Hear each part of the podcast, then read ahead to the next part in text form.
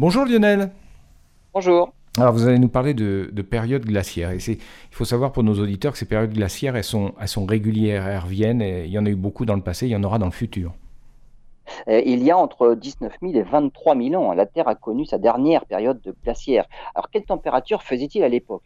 Les scientifiques utilisent un thermomètre spécial pour estimer la température à l'époque. C'est le rapport entre deux cousins de l'atome d'oxygène. On les appelle des isotopes, l'oxygène 16 et l'oxygène 18 qui contient deux neutrons de plus dans son noyau.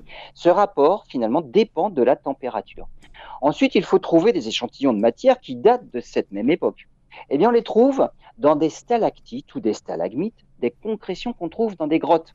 En prélevant des échantillons vieux de 20 000 ans, les scientifiques ont mesuré une température inférieure en moyenne de 6 degrés par rapport à la température moyenne de la Terre au XXe siècle.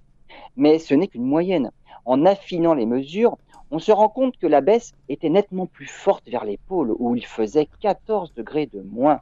Ces conclusions montrent, à l'inverse, que la température moyenne aux latitudes élevées vers les pôles augmente plus que le reste du globe.